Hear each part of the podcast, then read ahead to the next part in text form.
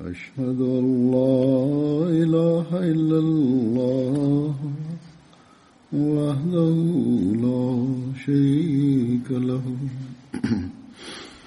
وأشهد أن محمدا عبده ورسوله. أما بعد فأعوذ بالله من الشيطان الرجيم. بسم الله الرحمن الرحيم. الحمد لله رب العالمين. الرحمن الرحيم. مالك يوم الدين.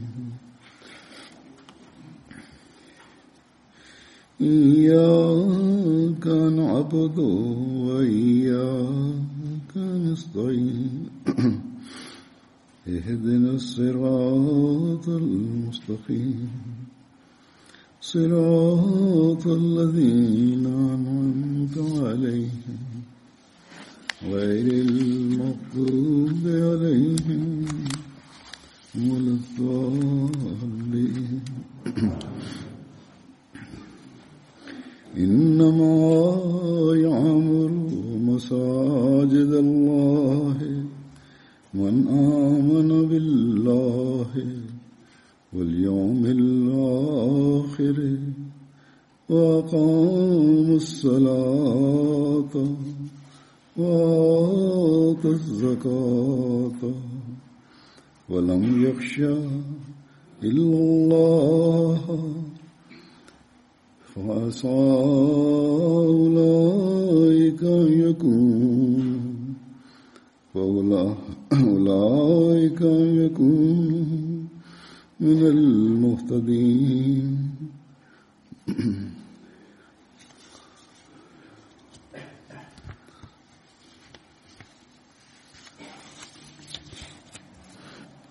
الرحمن الرحیم حلیفہ متکوفہ یدہ اللہ تعالی ابن سلزیز أنا سے مقام ya muda mrefu sana Mwenyezi Mungu ameijaalia jumuiya ya Ufaransa kwamba jumuiya hii imepata bahati ya kujenga msikiti mwingine katika mji wa Strasbourg kwa fadhila za Mwenyezi Mungu. Katika jumuiya hii wengi wa wanajumuiya ni wale ambao ni wanajumuiya wapya na vile vile ni wanajumuiya ambao ni wenyeji hapa asilimia sabini na tano ni wale ambao ni wenyeji wa hapa sio wanajumuia waliohamia kutoka pakistan.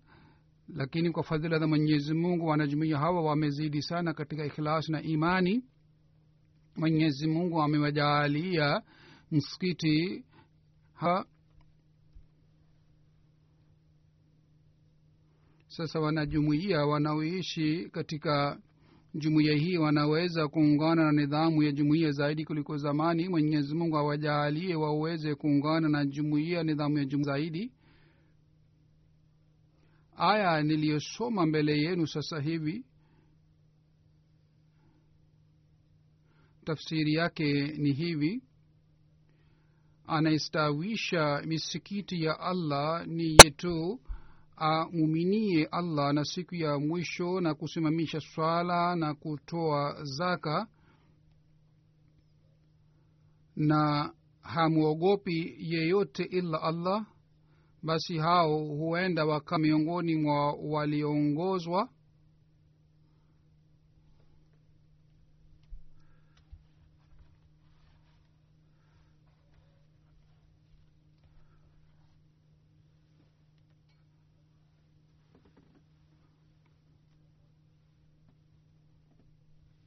mwenyezi mungu ameeleza sifa za wale watu wanaojenga misikiti na wanaoimarisha misikiti. Sifa yao ya kwanza ni kwamba wanamwamini allah subhanahu wa taala yaani kuwa na imani hii kwamba mungu anaye uwezo wa kila kitu.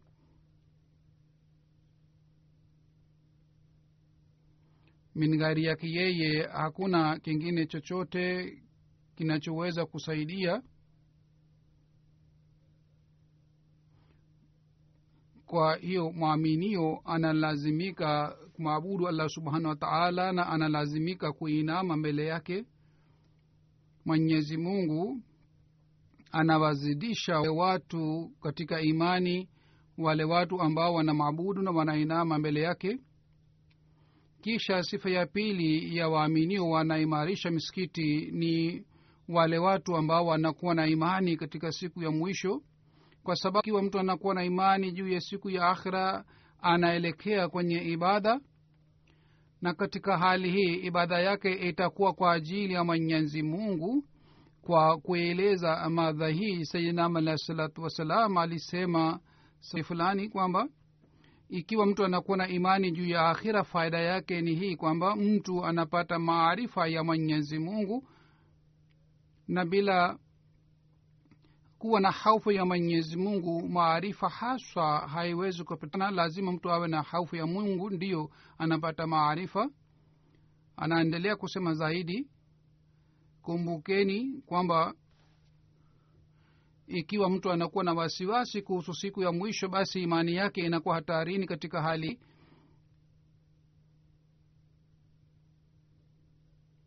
na mwisho wake huenda hautakuwa mwema katika hali hii wala mtu hawezi kuwa na yakini katika hali hii kwamba atabaki juu ya imani. Basi anayeimarisha misikiti ya mwenyezi mungu ni yule tu ambaye anakuwa na imani kuhusu siku ya mwisho na yeye anaendelea kuinama mbele ya mwenyezi mungu kwa ajili ya kupata mwisho mwema. Kisha sifa ingine ya wale watu wanaimarisha msikiti ni hii kwamba ni wale watu ambao wanasimamisha swala wanaahidi kwamba sisi hatukujenga msikiti huu kwa ajili ya kuwaonyesha wengine kwamba sisi tumejenga msikiti huu mzuri bali lengo la ujenzi wa misikiti ni kwamba wao wanakuwa na imani kwamba wataimarisha misikiti wataswali tano humo na hapa mwenyezi mungu amesema kwamba musimamishe swala kusimamisha swala maana yake ni hii kwamba kwamba waaminini wale ambao wanaswali swala kwa jamaa kisha mungu ametukumbusha kuhusu zaka na kutoa mali katika ya allah. Na hii pia ni sifa ya wale waaminio ambao wanaimarisha misikiti ya mwenyezi mungu. Wao wanatakiwa wawe na sifa hii ya kutwali katika njia ya mwenyezi mungu na vile vile watimize haki za mwenyezi mungu na viumbe vyake. Hayo yote ni kwa sababu ya hii kwamba sisi tuwe na haufu ya mwenyezi mungu mioyoni mwetu na sisi kwa ajili ridhaa ya allah subhanahu wa taala tufanye juhudi. Mwenyezi mungu anasema kwamba hawa watu ambao wanakuwa na sifa hizi na wanatenda matendo haya yote ni wale ambao wameongozwa na mungu wameongoka au watahisabiwa pamoja na wale watu waliongoka. Hazur anasema tunatakiwa tuendelee kufanya dua na sawa na maagizo haya tunatakiwa tufanye juhudi na tuishe maisha yetu. Sisi kwa kuinama mbele ya allah tunatakiwa tumuombe sisi ambao ni wanajumuia wapya na wale ambao ni wanajumuia wa zamani hata wanajumuia wa zamani wamepewa majukumu mazito zaidi kuliko wanajumu wapya hasusan wale wanajumuia waliohamia hapa kutoka pakistan. Wao wanatakiwa wawe waangalifu zaidi kuhusu hii kwamba wao wanatakiwa wawe mfano mzuri kwa ajili ya wanajumuia wapya na wao au wote wanatakiwa wakumbuke kwamba baada ya kujenga misikiti tunatakiwa tufanye juhudi ya kuleta mabadiliko katika maisha yetu ya kiroho na sisi tufanye dua hii kwamba mwenyezi mungu atujaalie sawa na amri yake tuimarisha mwenyezi mungu na vile ye, yeye atuhisabu pamoja na wale waliongoka. Sisi kwa sababu ya makosa yetu isije tunakosa kufuata amri hii ya mwenyezi mungu na kwa kufanya hivi isije tukaharibu dunia yetu na akhira yetu. E mola wetu uturehemu na utu utuongoze katika njia iliyonyoka na vilevile uweke nia yetu iwe safi kabisa. Sisi tuweze kutimiza haki zako na vile vile sisi uwe, tuweze kusambaza ujumbe wa dini yako katika eneo hili sisi baada ya ujenzi wa msikiti huu sawa na nasaha za sinam alahi salatu wassalam tuweze kufanya msikiti huu uwe sehemu ya kusambaza mafundisho ya islam. Vile vile mwenyezi mungu ufanye sisi tuwe sawa na kauli hii ya mtume muhammad salllahu alaihi waalihi wasallam ambamo alisema yeyote ambaye anajenga msikiti kwa ajili ya ridhaa ya mwenyezi mungu mwenyezi mungu pia anamjengea nyumba huko peponi sawa na ujenzi wa msikiti basi wewe utujalie tuwe waaminio haswa na ututeremshie baraka zako kwa ajili ya kupata neema hizi zote na mambo haya yote. Kwanza kabisa kila jumuiya anatakiwa awe mwangalifu sana kuhusu sala zake. Yeye achunguze kwamba je yeye anaendelea kusali swala tano bila kukosa? Kisha je anaswali swala kwa jamaa kila siku? Hii haitoshi kwamba sisi tumejenga misikiti na hii haitoshi kwamba tumejenga misikiti na sisi tutajengewa misikiti yuko peponi bali pamoja na hii tunatakiwa tufanyie vitendo vizuri yaani pamoja na imani tuwe na vitendo vizuri tufuate amri zote za mwenyezi mungu vile vile tunalazimika kutimiza haki ya kuwa wafuasi wa seinam alahi salatu wassalam. Hazur anasema kwamba kila mwaka misikiti maelfu na maelfu inajengwa na waislamu lakini katika msikiti zile wanatoa dharsa ya fitina humo badala ya kuzungumza kuhusu haki za mwenyezi mungu na viumbe vyake badala ya kuzungumza kuhusu haki za wengine katika misikiti ile maulamaa wanaleta bidha ya aina mbalimbali na bidha hizi hazihusiki na mafundisho ya mtume muhammad salllahu alih walihi wasallam katika hali hii misikiti ile sio misikiti wa kupeleka peponi. Basi kutimiza na kutekeleza haki ya misikiti na kufanya misikiti uwe sababu ya kupeleka peponi na vilevile uwe sababu ya kupata nyumba huko peponi jambo hili linampatia mwaminio majukumu makubwa sana. Kila mwanajumuiya anatakiwa aelewe jukumu hili kubwa kisha kwa kuelewa jukumu hili afanye juhudi ya kutekeleza haki yake. Katika zama hizi sisi tulipata maagizo kutoka kwa sainam alahi salatu wassalam. Yeye alitufundisha namna ya kuwa watumishi halisi wa mwenyezi mungu na ametukumbusha kutimiza haki za misikiti na haki za vyumbe vyake. Sisi tunalazimika kufuata na kuelewa amri zake zote ndipo tunaweza kusema kwamba sisi tunaamini allah subhanahu wataala kweli kweli na vile vile tunakuwa na yakini juu ya akhira na siku ya mwisho. Na sisi kwa ajili ya ridhaa ya mwenyezi mungu tunasimamisha sala zetu zote na sisi kwa kutoa mizetu tunatimiza haki na tunatekeleza haki za viumbe vya mwenyezi mungu ikiwa tunayo haufu basi tunayo haufu ya mwenyezi mungu peke yake. Sisi tunayo haufu mwenyezi mungu tu kwa sababu sisi tunampenda. Sisi hatuogopi na kitu chochote cha kidunia. Sisi hatukipendi kitu chochote cha kidunia. Tunatanguliza imani yetu juu ya mambo yote ya kidunia alahi salatu wassalam.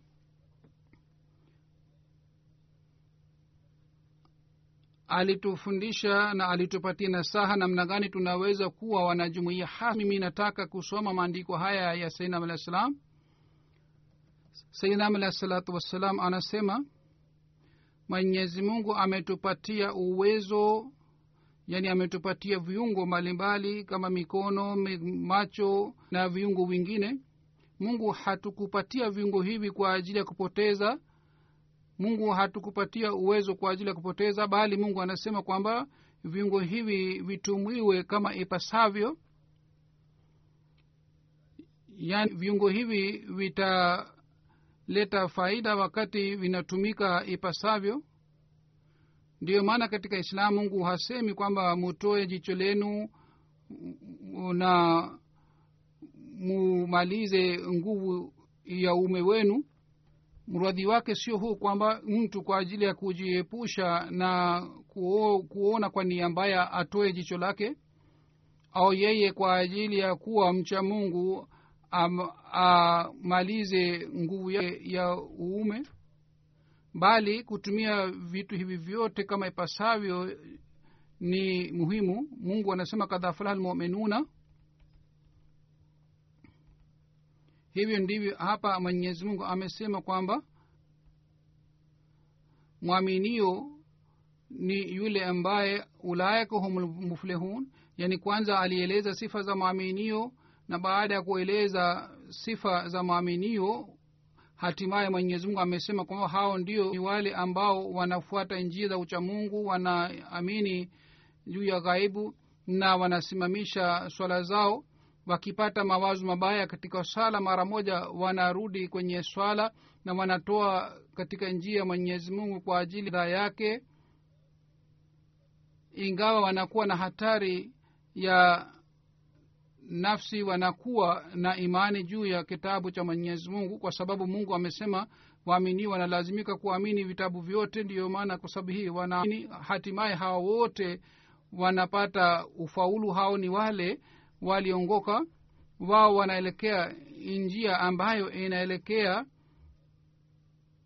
katika njia na nyumba ya ufaulu. Hao ndio ni wale watakaofaulu na, na wata watakoka katika hatari ya kila aina. Kisha amesema ndiyo maana mwanzoni mwenyezi mungu ametupatia mafundisho ya ucha mungu na kwa kutupatia mafundisho ya uchamungu ame ametupatia kitabu ambamo ndani yake ameeleza kuhusu uchamungu. Jumuiya yetu inatakiwa itangulize imani juu ya mambo yote ya kidunia. Namna gani mtu anaweza kujua kwamba yeye anaye uchamungu ndani yake au yeye hana uchamungu na vile vile atajuaje waaminio ni waaina gani kuhusu hii sainam alah salam anasema inapatana kwa kupitia qurani tukufu kwamba waaminini wale watu ambao wanatembea kwa unyenyekevu yani wanakuwa wanyenyekevu wa hali ya juu. Wao wanapoongea hawaongei kwa kibri na majivunu na maringo. Yani wao waongea wanaongea kama mdogo anaongea na mtu mkubwa. Sisi tunatakiwa tufanye kitendo ambacho ni dalili ya ufauli wetu. Mwenyezi mungu anataka ucha mungu hali yule ambaye atakayemcha mwenyezi mungu yeye atapata daraja ya juu.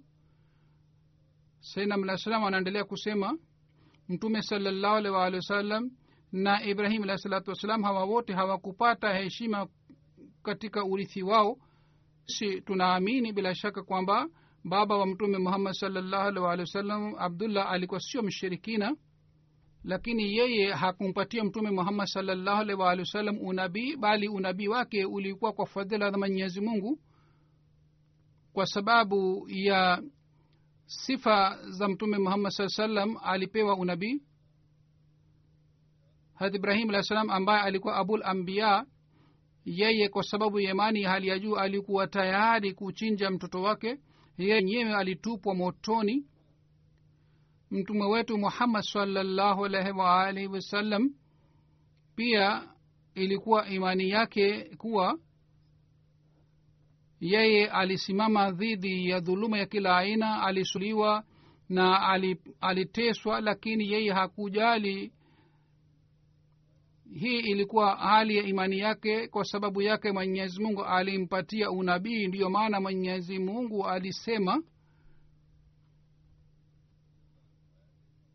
ina llaha wa malaikatahu yusalluna ala nabiye ya ayuha lazina amanu sallu alaihi wasallimu taslima yani mwenyezi mungu na malaika wake wote wamsalia mtume muhammad saa salam enye mliamini nyinyi pia mumsalie mtume muhammad salllahu alih waalihi wasallam hazur anasema kwamba sisi tumepewa amri kwamba ikiwa tunataka maombi yetu yapokelewe katika hali hii tunalazimika kumswalia mtume salallahu alih wa sallam na maombi yanayofanywa bila kumswalia mtume salallahu alih wasallam maombi haya hayafiki huko mbinguni wala hayapokelewi. Basi kwa ajili ya kuboresha hali ya ibada na kwa ajili ya kupata ukaribu na mwenyezi mungu tunalazimika kumswalia mtume salallahu alih walih wasallam na yule anayemswalia mtume salallahu alih walih wasallam bila shaka yeye atazingatia mfano mwema wa mtume salallahu alih walih wasallam yeye atazingatia jinsi aliyekuwa akiswali swala. Mtume salallahu alih walih wasallam mwenyewe alisema kwamba maburudisho ya macho yangu ni katika swala.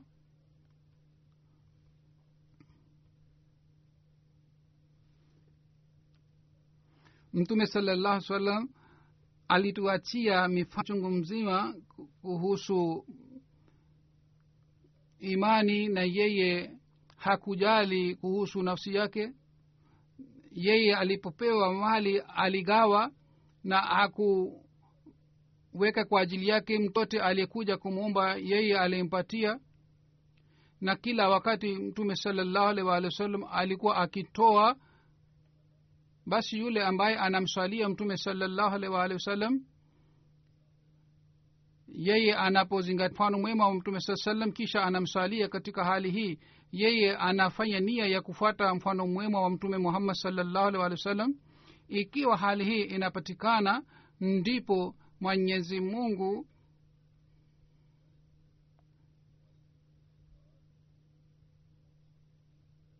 kwa sababu ya kumswalia mtume muhammad salllahu alih waalihi wasallam anapokea maombi yetu pia na ndipo sisi kwa kupata ukaribu na allah subhanahu wataala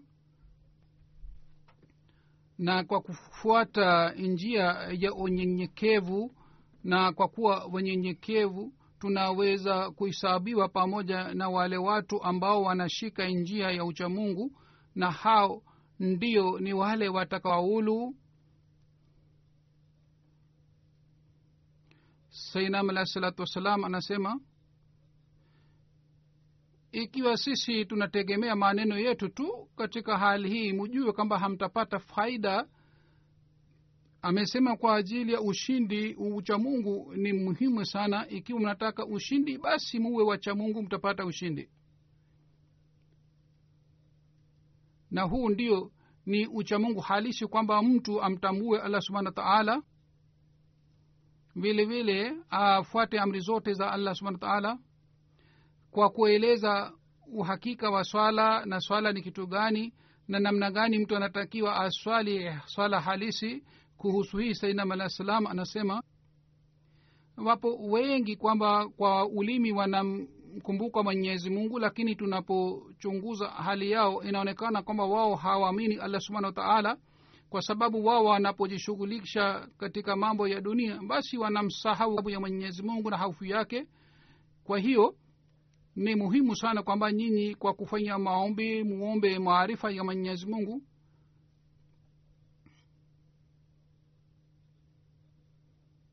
Na yakini na maarifa ya mwenyezi mungu haiwezi kupatikana bila kuwa na elimu hii kwamba ikiwa mtu anavunja mahusiano yake na mwenyezi mungu basi yeye ni sawasawa na mfu. Kwa hivyo mufanye maombi na vile vile mnalazimika kutimia hila pia. Na hafla zote na mikutano yote ambayo ni sababu ya ku, kuleta maovu basi muipukane na hafla hizi na mikutano hii. Kwa hivyo mnatakiwa muwe uangalifu kwamba kuna mikutano gani na vipindi vya tv aina gani ambavyo vinasababisha kuleta maovu basi mnalazimika kuacha na pamoja na hii mnalazimika kufanya maombi. Na mujue vizuri sana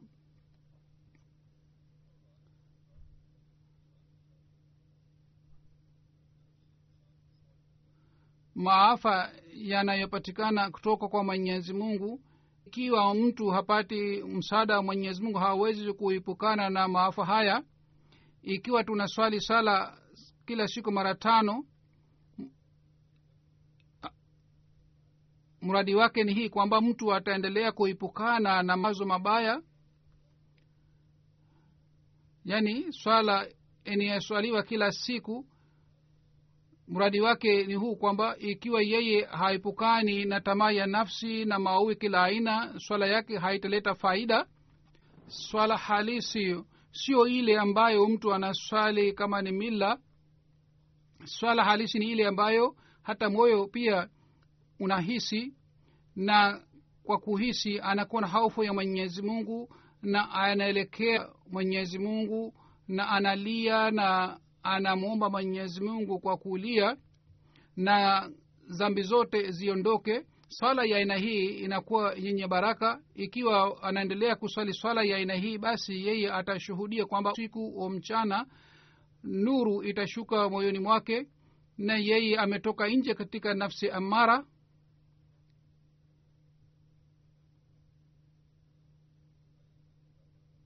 Yani nafsi ambayo ilikuwa inamuiza upande wa maovu nafsi ile inaendelea kufa. Kama katika nyoka anakuwa na sumu hivyo ndivyo nafsi pia inakuwa na sumu. Na yule ambaye aliyemuumba mwanadamu yeye anaye tiba ya ma, sumu. Yaani ni mwenyezi mungu ambaye anaweza kumponya na kumtibu.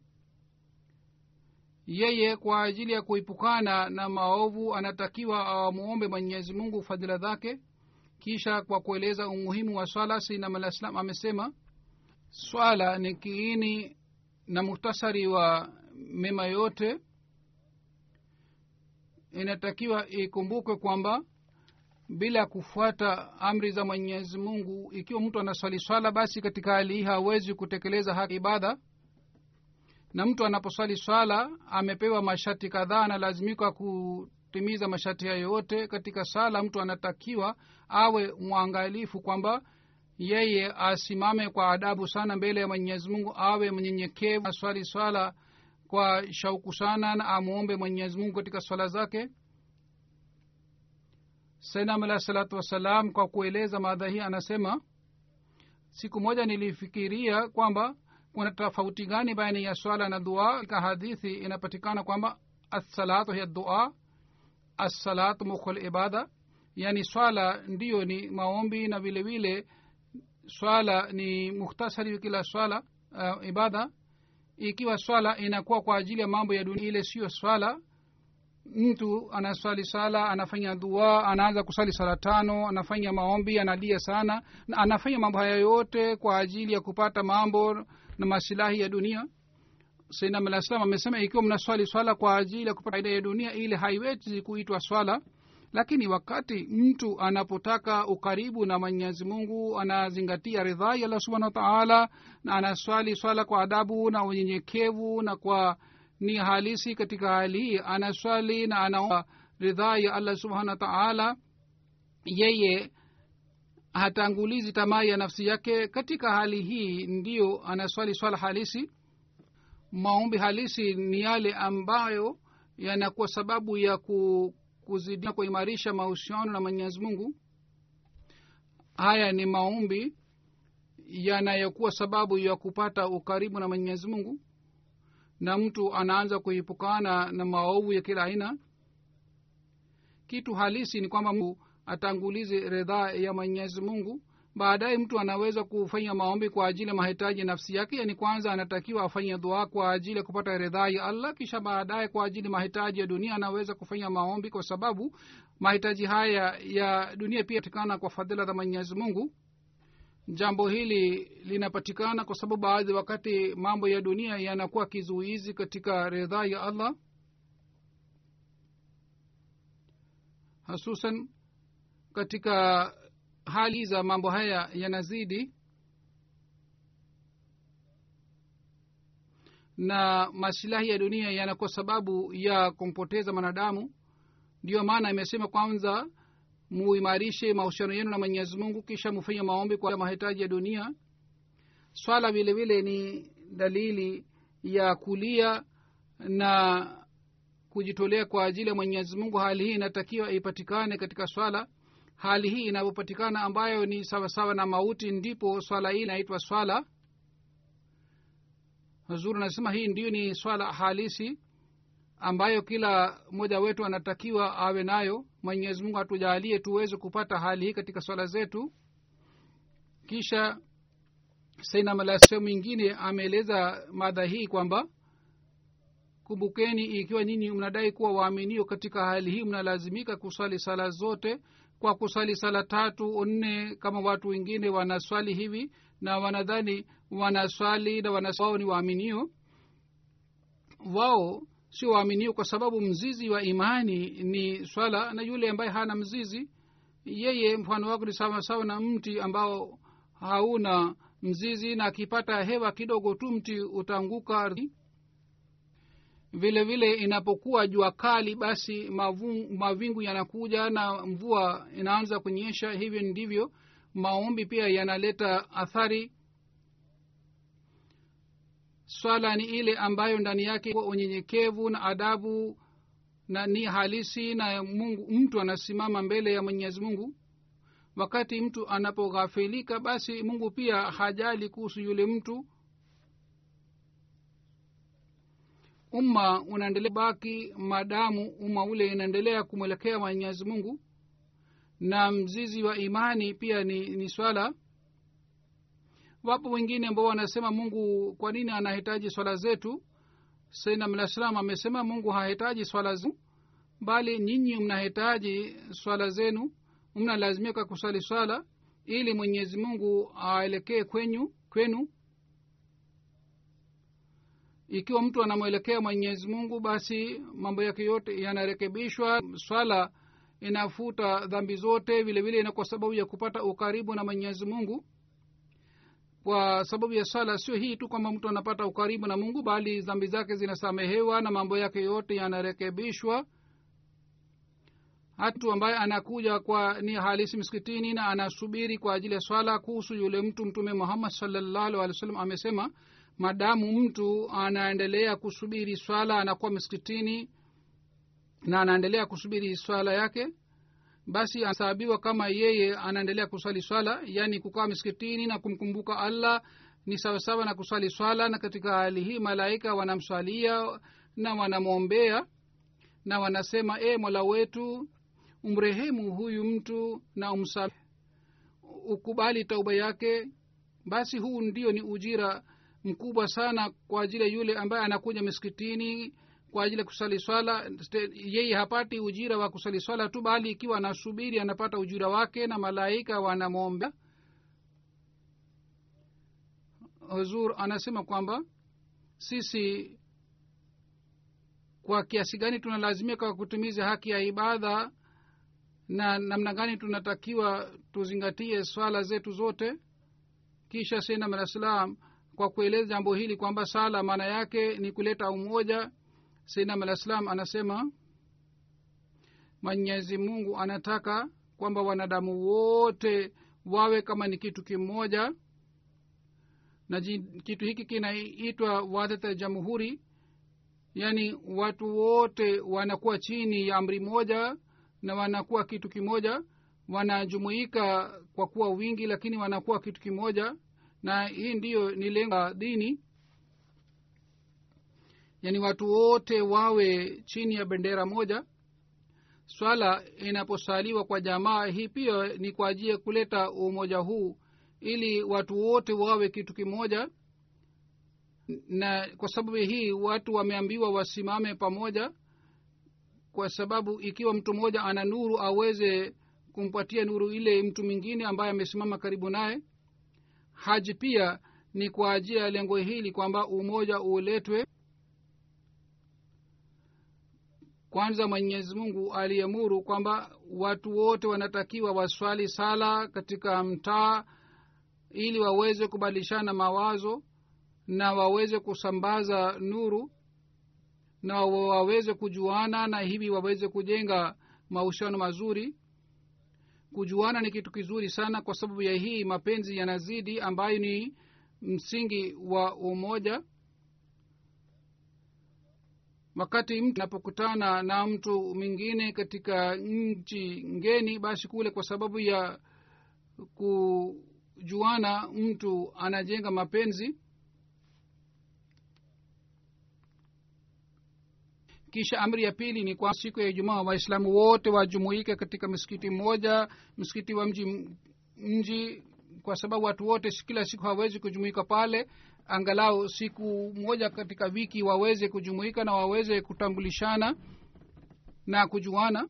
Hazuru anasema hapa ikiwa msikiti ni mbali lakini hakuna wasiwasi kwa sababu wan, wanajumuia wanao usafiri wanaweza kuja msikitini ikiwa wanakuwa na nia ya kuja msikitini wanaweza kuja msikitini kwa sababu wanakuwa na usafiri. Sainam alahi salatu wassalam anasema zaidi kwamba ikiwa msikiti ni mbali angalau siku ya ijumaa waje msikitini. Kisha islam anasema siku ya idi watu wajumuike na watu wote wawe pamoja ili umoja patikane hivyo ndivyo kwa ajili ya ijtimai ya dunia nzima. Mara moja katika umri imepangwa kwamba wote wajumuike katika maka yani wale ambao wana uwezo waje kwa ajili ya haji. Hivi mwenyezi mungu alitaka kwamba waislamu wapeane na umoja wapatikane katika waislamu. Kisha sinam alah anasema kuhusu wapinzani wake kwamba hawa hawajui falsafa ya islam ni nini hawajui filosofia ya islam ni nini. Wao wanaendelea kuleta shutuma tu bila kuwa filosofia yake hawajui hekima ya kujumuika kila wiki ni nini na kila siku ni nini.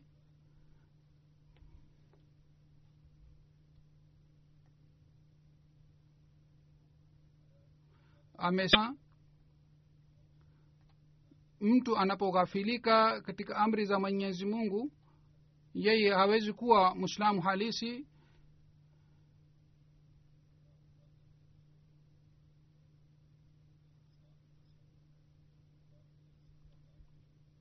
amri zinazotolewa kutoka kwa viongozi wa dunia mtu anaweza kuwa mvivu katika amri hizi lakini yeye hawezi kuwa mvivu katika kufuata amri za mwenyezi mungu. Kwa sababu kuna mwislamu gani ambaye angalau mara moja kwa mwaka haswali swala ya idi? Waislamu wanapoendelea kukutana mapenzi yanazidi lakini wale ambao ni dhaifu katika imani ingalao mara moja kwa mwaka wanajumuika lakini waaminio ni wale ambao wanajumuika kila siku mara tano kwa ajili ya swala. Sasa mwenyezi mungu amewapatiani msikiti huu mzuri. Umoja huu ambao ni umoja wa islamu unatakiwa upatikane katika msikiti huu kwa fadhila za mwenyezi mungu. Sisi tuendelee kuimarisha msikiti huu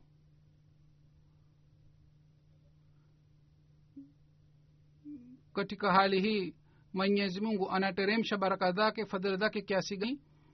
Imeelezwa kwamba hata malaika wanaendelea kuwaombea wale watu ambao wanajumuika msikitini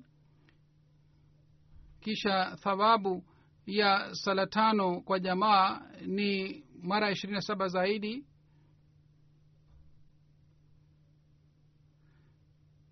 Kwa kuwa na baraka hizi zote sisi ikiwa hatuheshimi amri hizi basi sisi sio wanajumuia halisi kwa kila mwanajumuia anatakiwa achunguze hali yake na anatakiwa aimarishe misi hii kwa nia ile iliyoelezwa na sainam salam. Anasema enyi watu wote ambao mnajihisabu katika jumuiya yangu nyinyi mtahesabiwa na jumuiya huko mbinguni wakati nyinyi mtakaposhika njia za mungu kwelikweli basi musali swala zenu sala zenu tano kwa unyenyekevu kiasi hiki kwamba mnamuona mwenyezi mungu mbele yenu muswali sala zenu tano kwa unyenyekevu na kwa imani halisi kiasi hiki kwamba mnamuona mbele yenu na mfunge saumu yenu kwa imani sa, sana na yule ambaye anastahili kutoa zaka atoe zaka na yule ambaye analazimika kuhiji afanye haji na muwache maovu yote na mufuate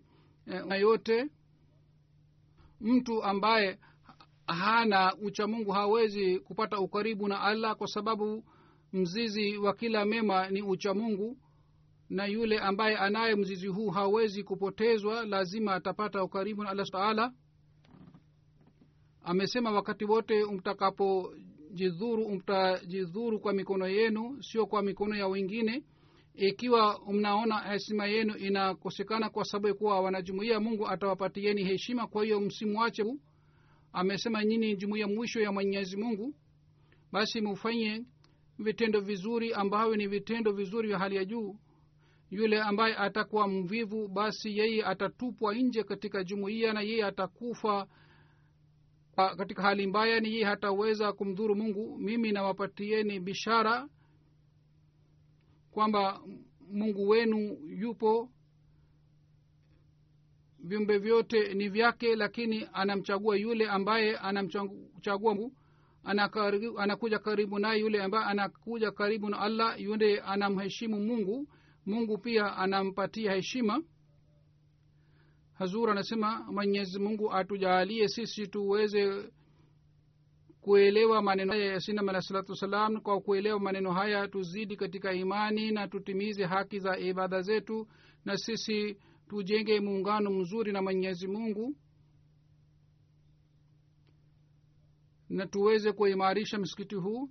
Sasa mimi nitaeleza maelezo kidogo kuhusu ujenzi wa misikiti kwa fadhila za mwenyezi mungu. Miaka michache iliyopita juhudi ilifanywa kwa ajili ya ujenzi misikiti na mungu alitupatia kiwanja. Na msikiti huu ni upana wake ni elfu mbili mia sita square meter. Na zamani pia uh, ghorofa ilikuwepo hapa ilikuwa ukumbi mkubwa. Na makao makuu ilitoa mchango kiasi fulani kama ni mkopo kwa ajili ya kununua kiwanja hiki na mirsab anasema kwamba wameshalipa mkopo yote. Council ilikuwa na wasiwasi kadhaa wasiwasi yao iliondolewa na walifanya meetings na mayor na mchoro ulikubaliwa na ulipitishwa. Mchoro uliochorwa sawa na mchoro ule sawa na taarifa yao architect alisema gharama itakuwa milioni moja. Na khudhamul ahmadi wa france iliahidi kwamba itatoa milioni moja. Na walisema watajenga msikiti huu lakini kwa fadhila za mwenyezi mungu msikiti huu ulijengwa katika laki tano na elfu thelathini elfu euro. Na khudhamul ahmadia wameshatoa laki tatu na nusu khudhamul ahmadi anasema um, fedha iliyobaki watatoa na watatimiza ahadi yao na inshallah wata watatoa na watatimiza ahadi yao. Lakini mimi nasema kwa nini juma ingine inakosa baraka hii? Iwa msikiti huu umejengwa sasa lajina na ansar wanatakiwa angalau wajenge msikiti moja yani wao washirikiane na wajenge msikiti moja katika miaka mitatu ijayo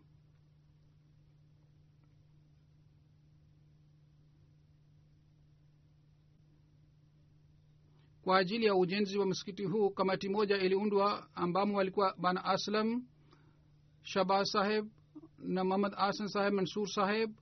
Hawa wote walikuwa na kamati na wamefanya juhudi sana. Mwenyezi mungu awapatie ujira mema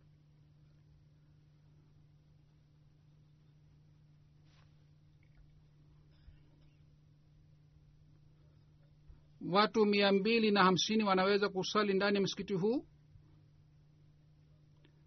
na maga hamsini yanaweza kuegeshwa. Kuna ofisi ya jumuiya kuna la ofisi ya lajna kuna maktaba kwa ajili ya wanaume na wanawake na vilevile kuna vyoo kuna ukumbi mkubwa na wakati mwingine ukumbi ule pia unatumika na watu mia moja na ishirina tano wanaweza kuswali pale. Na ghorofa ilikuwa ya zamani ghorofa ile ilikuwa na vyumba kumi na tano na ghorofa ile pia imefanywa ukarabati. Na msikiti huu ni mbali kilomita kumi na tano kutoka mji. Hazuru anasema kwamba umbali sio sana. Waswaliaji wanaweza kuja kusali kila siku. Upana wa msikiti na ukumbi ni mia tatu na tatu square meter. Kuna nyumba ya bashiri na nyumba ya mashiri ina vyumba vinne na vile vile kuna nyumba kwa ajili ya wageni.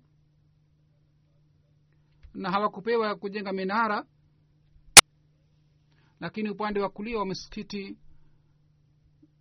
urefu wa mita nane wameweka domb. Na domb ile inaonekana vizuri na ni mzuri na vile vile kwa ndani pia kuna kuna kuna dom mwenyezi mungu aiweke baraka sana katika ujenzi wa msikiti huu. Mungu azidishe mali ya wale khudhamu ambao wametoa mchango kwa ajili ya ujenzi wa msikiti huu. Khudhamul ahmadia wasitegemee hii tu kwamba wametoa mchango kwa ajili ya ujenzi wa msikiti bali waweze kuimarisha msikiti huu. Pamoja na khudham na wanajumuia wote waweze kuboresha hali ya ibada zao. Amin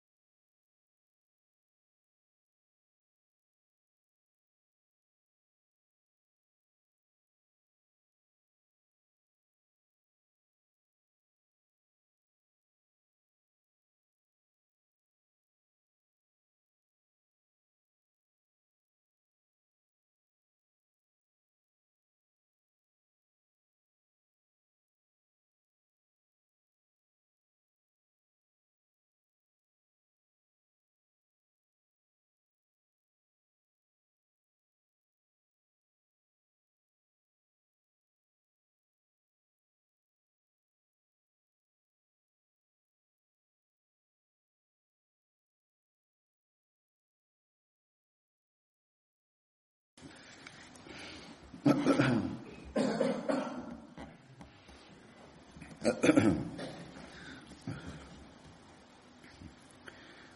لله الحمد لله نعمده ونستعينه ونستغفره ونؤمن به ونتوكل عليه. ونعوذ بالله من شرور أنفسنا ومن سيئات أعمالنا. من يهده الله فلا مضل له ومن يضلله فلا هادي له. ونشهد أن لا إله إلا الله ونشهد أن محمدا عبده ورسوله. عباد الله رحمكم الله إن الله يأمر بالعدل والإحسان وإيتاء ذي القربى وينهى عن الفحشاء والمنكر والبغي يعظكم لعلكم تذكرون. اذكروا الله يذكركم. وادعوه يستجب وادعوه يستجب لكم ولذكر الله أكبر.